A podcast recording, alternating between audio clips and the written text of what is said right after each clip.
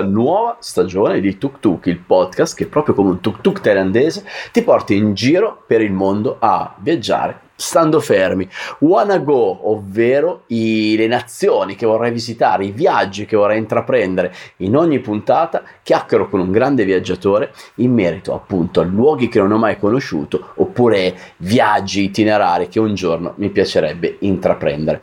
Oggi torna sul nostro tuk tuk Nicolò Balini, meglio conosciuto come Human Safari. Dico torna perché anche nella scorsa stagione è salito sul tuk tuk ed è stato l'episodio in assoluto più scaricato di tutta la stagione, ovvero quello dedicato al Cammino di Santiago. Vi consiglio di andare ad ascoltare perché sono quasi due ore di podcast davvero, davvero interessanti per chi vuole appunto intraprendere il cammino. Ma torniamo alla stagione attuale, ovvero Wanna Go, e oggi con Nick sapete dove andiamo? Andiamo in un'isola remota al limite del Polo Nord, sto parlando delle isole Svalbard. Pronti? Yalla yalla, saliamo sul tuk tuk insieme a Nicola Balini. Ciao Nick, come stai? Dove sei? Che mi racconti?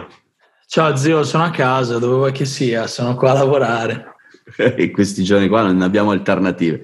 Senti, in questi giorni ho visto il, uno dei tuoi ultimi video fighissimi sulle isole Svalbard e non ho resistito alla tentazione ovviamente di di chiamarti per questa, anche per questa stagione di Tuk Tuk, perché infatti per chi ci ascolta, Nick, Human Safari, era già stato ospite della prima stagione con l'episodio probabilmente più scaricato, eh, ovvero quello riguardante il Cammino di Santiago.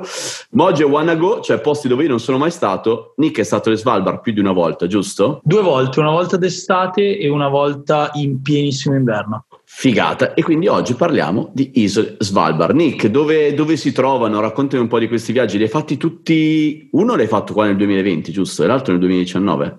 Allora, uno l'ho fatto quest'anno appena prima che scoppiasse la pandemia, mentre eh, che era quello invernale, quindi il 9 eh, di marzo sono rientrato in Italia e mi pare che il 9 di marzo sia iniziato il primo lockdown. Corretto. L'8 marzo, il 9 di marzo sono rientrato, quindi mi è andata veramente bene perché quello comunque era il viaggio più importante che avevo organizzato al tempo e ci tenevo che i ragazzi non lo saltassero, siamo riusciti a farlo anche perché era un viaggio bello impegnativo. Mentre la parte estiva dei viaggi alle Svalbard, il viaggio precedente, l'ho fatto l'estate del 2019 perché sono andato a Capo Nord di nuovo con un gruppo e quando siamo tornati a Alta, credo fosse, la città norvegese, invece di prendere l'aereo per Oslo, cioè invece che tornare in Italia, siamo andati alle isole Svalbard perché eravamo già in Norvegia e le Svalbard sono norvegesi. Buono. D'estate come, come ci si arriva? Solo in aereo o ci si può arrivare anche via barca?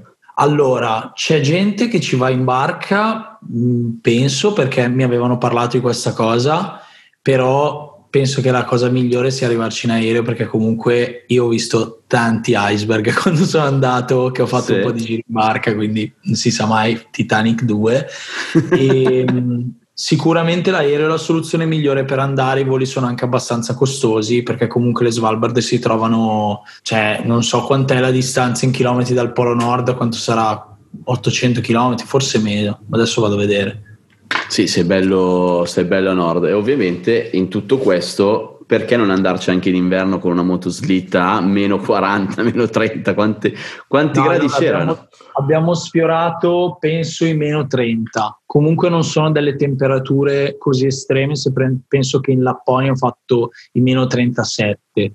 Sì. La Lapponia secondo me è più fredda anche perché tu ti trovi comunque in una zona più continentale, lì sono delle isole, c'è comunque il mare e quindi qualcosina fa. E poi c'è anche da dire che ci sono stati dei momenti in cui abbiamo avuto proprio questa sensazione di riscaldamento globale perché tu sei alle Svalbard a marzo e stai senza guanti. Ah, ah beh, è vero, l'hai fatto vedere nel video questa scena, eh, è vero. E poi la gente mi dice, eh, però dovevi mettere i guanti, eh, ti si ghiacciano le mani, ma se sto senza guanti, a parte che mi servono le mani libere per filmare, perché non riesci a fare tutto con i guanti, però è, è un problema se tu sei alle Svalbard senza guanti. Sì, sì, sì, decisamente. Senti, siete riusciti a vedere l'orso polare oppure no? Allora, fortunatamente no. Allora, intanto sono andato a vedere le Svalbard, distano circa 900 km dal Polo Nord, quindi, quindi avevi studiato bene. Veramente su. Il, l'orso polare l'ho visto d'estate in lontananza. Quando abbiamo fatto una gita in barca ci siamo resi conto che le nostre guide stavano parlando tra di loro e Carlo, il nostro socio che era con noi, ha captato questa parola polar bear e ha detto sai che secondo me hanno avvistato un orso polare? Abbiamo visto che hanno fatto un cambio di direzione improvviso e ci siamo diretti verso un ghiacciaio che si buttava in mare e siamo rimasti lì appostati per vedere l'orso che a una certa è sbucato. Ed è stata una cosa stranissima perché io ho detto boh me lo immagino magro stinco no? che non c'è da mangiare. Invece era bello, bello paciocco in salute solo che aveva il pelo giallo cioè era okay. giallastro, tu te lo immagini comunque bianchissimo l'orso polare, in realtà sì. era giallastro. E anche quando abbiamo visto le volpi artiche, io me le aspettavo bianche, invece le prime volpi artiche che abbiamo visto sono grigie, colore del neck, cioè anche un po' più scuro forse, capito? Quindi wow. non è tutto come te lo aspetti. Ma il discorso del pelo giallo te l'hanno spiegato la guida oppure no? Forse magari per l'estate. Hanno detto che comunque d'estate non dovendosi mimetizzare così tanto il fatto che Fare ci sia il giallo non è un problema. sì, probabilmente o è, sporco, un mix di fango, no? perché comunque quando l'abbiamo visto era su un ghiacciaio, sì, però c'era tutta la terra, c'erano i sassi, cioè non era in mezzo alla neve, perché Chiaro. d'estate le Svalbard cioè non hanno la neve, nonostante siano così a nord.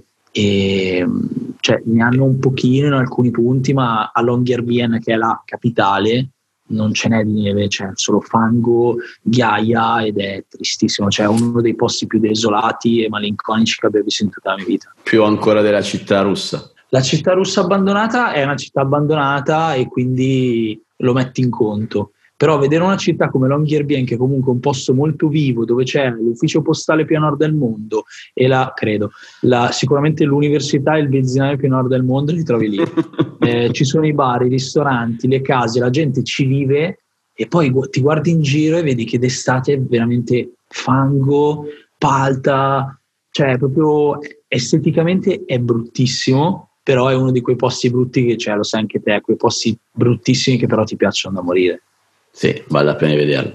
Senti una cosa, ovviamente nel, nell'immaginario collettivo, eh, cioè che ovviamente è anche il mio, eh, ho visto immagini di orsi polari anche, penso proprio nella capitale, quella che dicevi te, Longyearbyen.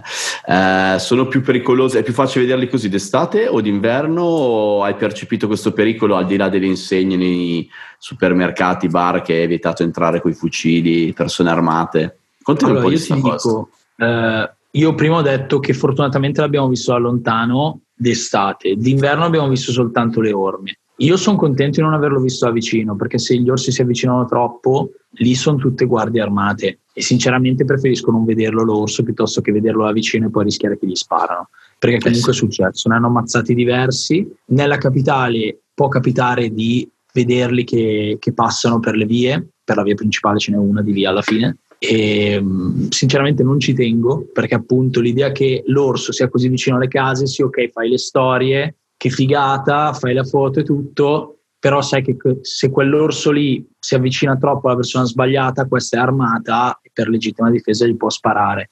E se tu sei a Longyearbyen in chiesa al supermercato e anche in uno dei negozi di pellame così vedi gli orsi polari imbalsamati. E quelli sono orsi polari che si sono avvicinati troppo e li hanno ammazzati per questioni di sicurezza ok? Però alla fine sei tu uomo a casa loro quindi è un po' ah, cioè, fammi, fammi, capire cioè in chiesa c'è un orso imbalsamato? Sì la chiesa di Longyearbyen è strana praticamente tu entri e per prima cosa ti devi togliere la giacca ci sono tutti gli appelli cioè come il, il, guardaroba di un locale, no? Tu entri, appendi tutta la, la giacca e lasci gli scarponi, ti danno le ciabattine, sali e appena entri in chiesa c'è tipo una zona dove ti puoi fare il tè, stare lì, divanetti, molto carino. Infatti io ci, port- cioè, ci ho portato i ragazzi perché stai al caldo, sei da solo, tranquillo, berti qualcosa, gratis, cioè stai da Dio. Ma poi non te lo aspetti. Lì, non te lo aspetti, non ti aspetti neanche che ci sia un orso polare in chiesa, imbalsamato. Assurda sta cosa. Ma più o meno quanti abitanti ci saranno a Longyearbyen? Grosso modo, poche migliaia. Allora, la popolazione varia anche perché comunque eh, tutto ruota attorno al turismo e l'alta stagione è quella invernale piena. Ok. D'estate si può fare qualcosa, però è veramente tanto stagionale. Quindi adesso non so quanti abitanti faccia Longyearbyen, però sicuramente d'inverno ci sono più persone perché c'è più turismo e quindi siccome c'è più turismo c'è più personale degli hotel, c'è più personale nei ristoranti, nei bar e poi ci sono i lavoratori stagionali che sono per esempio le guide, spesso e volentieri sono norvegesi o svedesi che, che fanno 3-4 mesi, lavorano lì, oppure ci sono anche compagnie italiane e gli stipendi sono folli, sono altissimi però appunto devi vivere in un posto dove non c'è nulla. No, infatti. Senti, invece andiamo su quello sul viaggio invernale, al di là che è un viaggio, il fiore all'occhiello del catalogo si vola, credo, perché cioè, fare le Svalbard in motoslitta è il cioè, top del top. Eh, chi che, facciamoci un po' di autopromozione, ma chi è che lo propone in Italia? Voglio vedere. No, ma eh, poi abbiamo fatto anche la slitta no? con i cani, tra l'altro. Quindi alla fine sì. Slitta, slitta con i cani, in più ti visiti anche tutta la città, cioè fai proprio una, una visita a 360 gradi. Raccontami un po' di questo viaggio. Noi siamo partiti dall'Italia, per arrivare alle Svalbard abbiamo fatto una notte a Tromso perché comunque i voli per le Svalbard sono spesso soggetti a variazioni. Alla fine abbiamo fatto una notte a Tromso, così abbiamo anche fatto vedere ai ragazzi la città più importante a nord del circolo polare artico che è Tromso in Norvegia. Ci siamo mangiati una pizza fantastica perché c'è un ristorante italiano veramente molto buono non gestito dagli italiani. Non ti, ti giuro, credo. Ti giuro, allora costosissima, eh, però erano tutti italiani, la pizza la fanno proprio buona. Alla per chi ci ascolta, eh. piccolo off topic, cioè Nick è riuscito a costringermi, no, nel senso alla fine mi, mi, sono prestato volentieri, abbiamo mangiato persino una pizza in Bhutan, è, è stata un'esperienza assurda.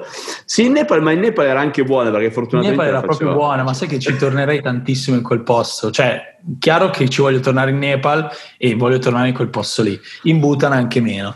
La pizza in Norvegia non, è, non è, il top, però se vai in quel posto lì a Tromso non è affatto male. Abbiamo dormito a Tromso una notte e la mattina dopo abbiamo preso il volo per Longyearbyen. L'aeroporto di Longyearbyen è molto vicino alla città, infatti tutta Longyearbyen è una no-fly zone per i droni infatti non ho fatto riprese dall'alto così perché non si può, sei vicinissimo all'aeroporto. Una volta che arrivi in aeroporto ci metti pochissimo ad arrivare in centro città. Da lì eh, noi siamo andati a piedi fino al nostro ostello, che era praticamente la sistemazione un po' più da viaggiatori di Longyearbyen, dove siccome il turismo costa tantissimo, pullulano le sistemazioni costosissime, dove certo. ci trovi eh, persone di una certa età piene di soldi che vanno lì a fare viaggi. Invece, se vuoi andare in un posto da viaggiatori, da ragazzi, con gente giovane, vai nella guest house che c'è proprio alla fine del paese, che dà proprio su tutto il resto della, della città. Noi da lì abbiamo avuto la possibilità di visitare quello che Longyearbyen ha da offrire, quindi vai a vedere il museo dove ci sono un sacco di fotografie storiche strabelle, che ti mostrano il passato minerario della città, perché comunque Longyearbyen, che viene considerata la città vera e propria più a nord del mondo, eh, e non l'insediamento abitato, proprio una vera e propria città dove c'è tutto, hanno anche la scuola, hanno l'asilo, hanno eh, pure il cinema, ma due o tre volte alla settimana. E, sì, non c'è molto da fare, però hanno internet che comunque funziona bene tu vai a vedere cosa? Le fotografie che ti fanno eh, capire come mai Longyearbyen è nata come vivevano lì, le miniere e tutto, sono molto affascinanti. In più c'è tutta la parte di spiegazione della flora e della fauna. Flora ce n'è poca, alberi non ce ne sono, anche se tecnicamente c'è una, un muschio che cresce che è tecnicamente un albero, però non è che vai lì e trovi un pino poi già di base andare a vedersi il supermercato, comprare qualcosa e cucinarsi una pasta in ostello nella città più nord del mondo è una figata. Ci sono alcuni edifici abbandonati a Longyearbyen, molto pericolanti, difficili da raggiungere, ma fighi da vedere anche da lontano. E poi abbiamo fatto un brief il giorno dopo per quanto riguarda l'utilizzo delle motoslitte, perché le motoslitte non sono come andare in giro col ciao, è un qualcosa di un pochino complicato però fattibile. Infatti il nostro viaggio non è un viaggio in cui tu sali sulla motoslitta, cioè la guidi te la motoslitta, quindi un partecipante al viaggio la guida lui la motoslitta ed è lui responsabile anche della propria vita perché ti puoi ribaltare, io mi sono ribaltato. Io stavo facendo delle riprese appena abbiamo iniziato il nostro viaggio perché dopo aver fatto il brief e preso tutta l'attrezzatura, le tute termiche che forniamo là, abbiamo iniziato il viaggio. Dovevamo andare da Longyearbyen a Pyramiden, che è la città mineraria russa eh, abbandonato, comunque semi abbandonata. nel senso che lì c'è un hotel. Per raggiungere l'hotel abbiamo dovuto fare tipo 12 ore, no, quel giorno lì abbiamo guidato 9 ore di motoslitta. Tantissimo. E abbiamo vabbè. passato anche, sì, tantissimo, abbiamo guidato anche sopra dei ghiacciai e tutto. Io ero e... dietro a Carlo, il nostro socio. Eh? Ma tra l'altro in quel periodo, cioè, c'è buio, cioè, c'è le ore di luce buio, sono poche, quindi la maggior luce. parte... Sì, c'è pochissima luce e io ero dietro a Carlo, stavo facendo delle riprese, a un certo punto davanti a noi una motoslitta si è ribaltata e i tipi, le guide erano incazzatissimi perché avevano spaccato il, la visiera, ma è una visiera di plastica, cioè metti un po' di duct tape e la sistemi, no? Però questa qua che stava guidando era un po' presa male, alla fine il tipo mi fa guida te la, tua, la sua motoslitta io non avevo ancora guidato, però le motoslitte comunque le avevo guidate nella mia vita, ma questa qua era molto più potente, molto più grossa e, e parecchio diversa. Faccio una, una salita e becco una buca enorme che non vedi perché comunque immaginati che certo. è tutto solo bianco, cioè non puoi capire dove c'è una buca. La motoslitta si, si infossa dal lato sinistro e quindi io compenso spostandomi tutto a destra però evidentemente non ho compensato abbastanza, la motoslitta si è ribaltata e mi ha catapultato di lato e poi la motoslitta mi è caduta addosso. Ostia. Se io, lì, sì, se io mi fossi spaccato una gamba con una motoslitta che mi cade addosso, che poi sono andato nel panico perché quando la motoslitta è caduta io mi sono spostato e poi ha iniziato a scivolare verso di me perché ero in salita. E quindi, cioè, se mi avesse spaccato una gamba, non solo il viaggio sarebbe finito lì, ma avrebbero dovuto organizzarsi per mandare non so se un elicottero o qualcosa per venire certo. a recuperare con la gamba. Quindi mi è andata bene. E, poi siamo andati a Piramiden, abbiamo esplorato Piramiden, abbiamo visto parte degli edifici interni perché comunque non sono tutti visitabili, c'è anche la sede del KCB locale. E Piramiden è una città russa dove eh, si parla russo, le scritte sono in russo, la moneta è quella russa. Ah, quindi c'è una specie di parte indipendente rispetto alla Norvegia. Sì, e, um, e, c'è anche Barentsburg, che è un'altra città delle isole Svalbard, che credo sia proprio full russa, quello proprio. E lì praticamente ci, ci estrae, erano attività minerarie. Ma tra l'altro ho visto il video, c'era tutto piscina, sala da ballo, c'era qualunque cosa. Cioè, c'era la... Sì, perché considera che le persone che andavano lì, i minatori, vivevano lì e quindi era una città industriale come quelle che si possono trovare anche in Lombardia. Io abito a 15 minuti a Crespidadda, che è una città che è stata costruita per l'industria tessile e visto che la gente lavorava lì e viveva lì, gli hanno costruito la scuola, gli hanno costruito i locali di svago, c'era il dottore e lì a Piramide è la stessa cosa, c'è l'ospedale, c'è il centro ricreativo, c'è il campetto da calcio, c'è il campo da basket, c'è la piscina, c'è il cinema, teatro. E quindi è una figata perché tu vedi tutta questa roba sovietica abbandonata ma ancora in semi perfette condizioni e stamattina mi, io tutte le mattine leggo i commenti, stamattina uno mi fa assurdo vedere che non c'è neanche una scritta alle pareti. Io volevo dirgli, ma scusami, ma secondo te un vandalo va fino alle isole Svalbard? Cioè, ci metti nove ore di motoslitta da, da Longyearbyen, è tutto conservato, ma anche perché ci sono delle persone che vivono nell'hotel ancora attivo, e questa okay. è una cosa che è difficile un po' da capire, è una città abbandonata ma c'è un hotel, perché comunque quella città abbandonata rimane in parte viva per rimanere in parte so- cioè, russa, capito? Non è che la Russia ha mollato lì una roba. Quello è un pezzo di Russia, nelle Svalbard c'è gente che ci vive, russi che ci vivono e che parlano russo. Ah, pazzesca sta cosa. E lì ci sono i custodi che tengono sotto controllo tutta la situazione. Ah, pazzesco, davvero. È vero. Ma senti una cosa, è, a livello turistico Piramiden è una delle cose da fare, immagino, delle Svalbard, nonostante sì. sia così difficile raggiungere. Cioè, chi, chi, non vuole farlo in motoslitta, come ci va?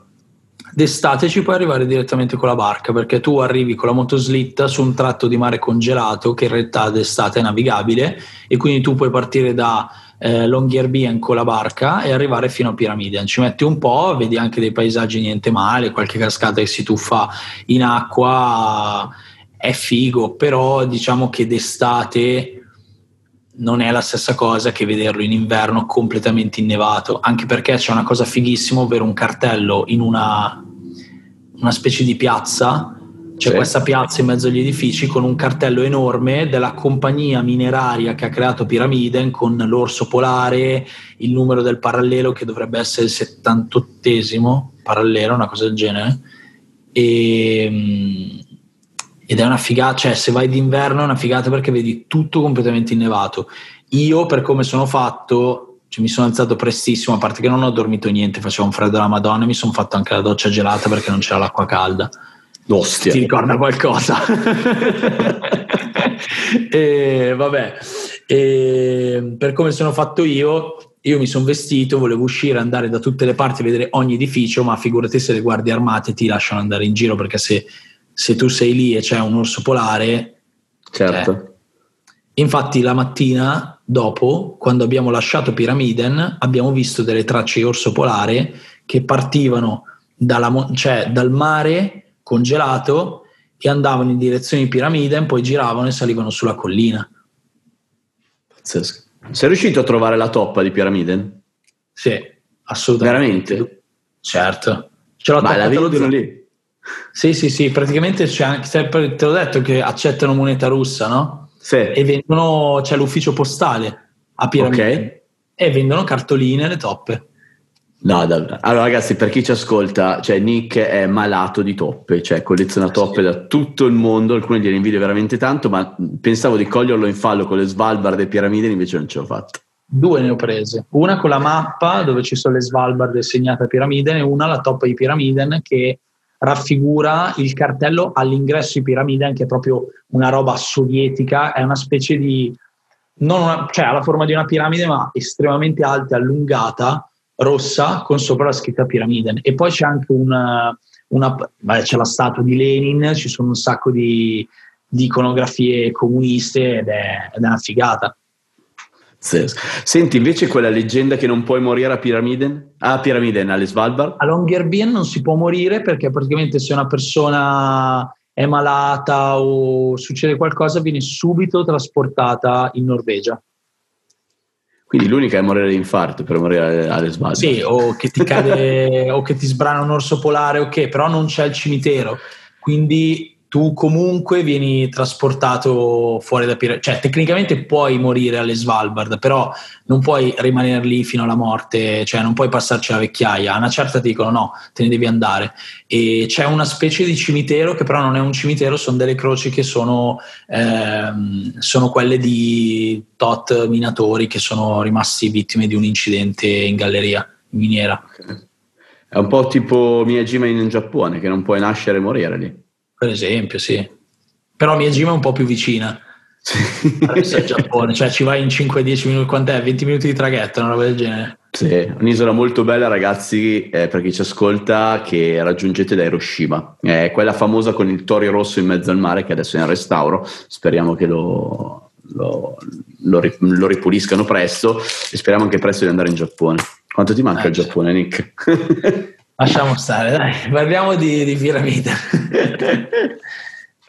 Senti una cosa, dai, domanda a bruciapelo. Visto, l'abbiamo già detto, è un viaggio costoso. Mm, più o meno un budget per uno che ci vuole andare? Allora, Alto. il nostro viaggio costava 4.000 e c'era fuori soltanto il mangiare. Buttaci dentro altri 150-200 euro di cibo per stare larghi.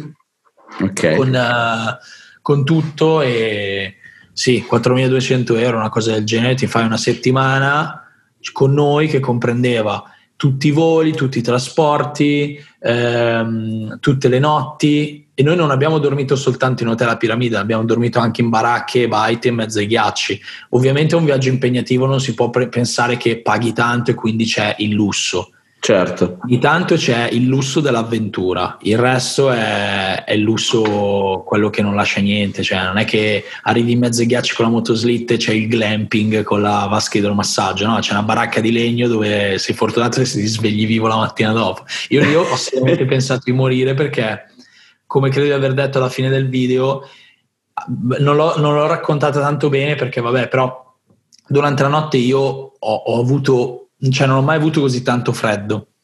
Perché praticamente abbiamo dormito in questa baracca che pendeva da un lato. Io, genio, ho detto vado a dormire nel lato pendente così non rischio di cadere dal letto. perché ho sta eh. fobia del cadere dal letto già da quando ho fatto Santiago che dormi senza barriere, no? E i letti erano un po' alti. Il problema è che dove stavo io, siccome queste baracche erano sul ghiaccio, il ghiaccio si muove, succede qualcosa, dove stavo io ehm, c'era non uno spiffero, però la temperatura era come quella esterna, quindi ho praticamente dormito a meno 20 gradi e stavo morendo di freddo. Non sono riuscito a dormire, ero disperato, la stufa non andava, non si accendeva. La mattina dopo eh, mi avevano dato il sacco a pelo più leggero perché in teoria lì eh, doveva far più caldo, perché appunto era un ambiente piccolo con una stufa che però non si è accesa e quindi sono morto di freddo. La mattina mi sono svegliato e non mi sentivo la parte destra del corpo. Il piede destro, ho ancora la foto sul telefono, aveva iniziato a perdere la pelle. Oh, capito? Quindi ero, ero strapreso male. Appena mi sono svegliato, c'era il sole, io mi sono vestito, sono uscito, anche perché dovevo andare in bagno. Eh, e quando abbiamo fatto l'intervista ne ho parlato di questo episodio. E poi non vedevo l'ora di, di bere qualcosa di caldo. Quando bevevi qualcosa di caldo era perché noi per procurarci l'acqua spaccavamo dei pezzi di ghiaccio che poi venivano fatti sciogliere e bollire per prepararsi il tè e, e da mangiare quindi alla fine ho bevuto iceberg sciolto. Capitolo bagno. Dai, eh, capitolo bagno. Come, com'è la situazione? No, perché oh, cioè, chi la gente dice sogna le Svalbard, eccetera, pensa sia una, una sciocchezza. Invece, dai, come si va in bagno alle Svalbard nelle capanne? tu e l'altro fuori, nostro socio Carlo. non puoi fare niente perché non è che ci sono tubature o, o cose, perché alla fine cioè, ghiaccia tutto. Quindi niente, io da uomo e da persona che è abituata ad andare in bagno ovunque non, non, ho avuto nessun tipo di problema, però sì, cioè se tu la mattina ti svegli e devi fare quella grossa, devi uscire e tirarti giù le braghe a meno 20 gradi e cagare nella neve, cioè così. E stare attento che non arrivi un, un, un orso polare. Sì, se arriva in quel momento dai, è anche abbastanza figo, no? Ci sta. Sentite, allora, per chi non segue Nick, eh, non lo sa, ma chi lo segue invece lo conosce bene, l'argomento buste. Ho visto che avete mangiato sempre dalle buste. Solo quello. Dove le mangi? danno le guide, le comprate? ce l'ho da farti vedere, perché quelle che mangiavamo le ho qua. So chi ascolterà non le vedrà, però sono queste. Sì. Queste con carne. Esattamente quelle che io ho, ho mangiato. Chili con carne è una delle mie preferite Costano tantissimo perché questa marca qua è, penso, la migliore ed è cibo disidratato che tu vai a reidratare con l'acqua bollente perché altrimenti non si cuoce nulla e viene uno schifo e mangi la sabbietta del gatto e sono buone, cioè tu mangi bene quando mangi questa roba qua perché non c'è una persona che mangiandola abbia detto ma che schifo voglio mangiarmi una roba no, mangi da Dio, cioè tu sei in mezzo ai ghiacci eh, da, con davanti un ghiacciaio ti passa una volpe artica e sei lì che ti mangi una di queste buste qua, sei al top. Però il problema qual è? Che se sei vegetariano, l'unica vegetariana era la pasta bolognese. E te dici, la pasta bolognese cos'è? Pasta al ragù. No, eh. in realtà per questa marca qua la pasta bolognese è pasta al pomodoro normale. Quindi Carlo e si è mangiato pasta al bolognese. Carlo ha mangiato settimana. solo quella. ha mangiato solo pasta bolognese per tutta la durata del viaggio. Io ho variato da uh, chili con carne, chicken tikka masala, fish curry, queste robe qua. E Carlo ha mangiato le... soltanto pasta bolognese. Le prendevano le guide per voi o ve le compravate prima del viaggio lì Ma o no, ve le portate dall'Italia? Sono incluse, sono incluse. Ok. Sono chiaro. procurate dalle guide e tra l'altro io queste qua che ho comprato per farci un video che non ho ancora registrato costano 17-18 euro l'una. Quindi comunque cioè, sono sono abbastanza costose. Le guide hanno questi rimorchi dietro le motoslitte, anche noi avevamo i rimorchi dove dentro c'era, eh, c'erano le buste, c'era il preparato per fare il succo di, di mirtilio, comunque quella cosa che fanno loro, prendi l'acqua bollente, ci ficchi un po' di questo sciroppo, ti diventa una specie di tè, buonissimo. E poi avevano dietro biscotti, cioccolato, noccioline perché tu devi continuare a mangiare per rimanere caldo. Perché queste, queste buste qua non so quante calorie abbiano, però sono 570 kcal, cioè pochissimo, zio. Eh sì, eh sì. Pochissimo per rimanere caldi e energici a quelle temperature hai bisogno di consumare, secondo me, 4000 kcal al giorno. Infatti, continuavamo a mangiare. A proposito di temperature, dammi, dai un consiglio tecnico a chi ci ascolta che magari non va alle Svalbard ma va al nord. Come hai fatto con le pile? Come ho fatto con le pile? Semplicemente ho usato l'iPhone. Ok. Perché l'iPhone è, è impressionante. Cioè, io avevo dietro la Sony 7S2, sì. batterie che duravano una scoreggia, cioè le tiravi fuori, facevi due riprese in 4K e la batteria era morta. GoPro crashava, mille problemi, un disastro. L'unico device che ha funzionato tutto, il drone ovviamente non l'ho portato perché si scarica in volo e va giù. Io tra l'altro l'estate scorsa sono andato a fare le, l'escursione a un ghiacciaio con anche questi tre tipi, medici, ricercatori, persone che se la tiravano abbastanza. Uno di questi aveva anche il drone, no? Ma non l'aveva mai usato. L'ha fatto decollare, aveva le antenne girate una contro l'altra, non sapeva volare e io gli ho detto guarda che mh, mm, guarda, vuoi una mano, te lo faccio atterrare io. Eh, è andato, eh, ha perso il segnale, sta atterrando io. Dove sta atterrando? È in mezzo all'acqua, è andato in mare. Quindi ha perso subito il drone. E questi qua poi sono andati tipo sui gruppi Facebook a, a parlare male di me, di Carlo, no? Che faceva, quando in realtà cioè, erano loro che non sapevano neanche dove si trovavano, perché spesso e volentieri la gente con i soldi però poi non, non sa andare in giro e noi eravamo lì a vedere i beluga, no, penso fossero i beluga, comunque questi cetacei che uscivano dall'acqua, le foche, avevamo visto l'orso polare, questo qua pensa a far volare il drone e lo fa cadere nel ghiacciaio come se non ci fosse già abbastanza inquinamento in mare. E quindi il drone non l'ho portato, ho filmato praticamente tutto con l'iPhone, perché l'iPhone in qualche modo, tenendolo sempre attaccato al corpo, eh, la batteria non moriva. E, e io pensavo che sarebbe corpo. morta subito in realtà, invece ha resistito tutto il tempo.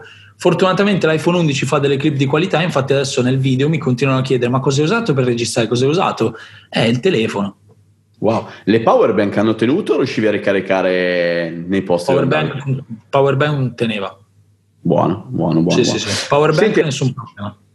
Hai parlato di animali, hai parlato di volpi artiche, bellissime ragazzi, andate a vedere il video che sono stratenere. Abbiamo parlato degli orsi polari che hai visto d'estate, eh, ci sono stati altri animali che hai visto fighi?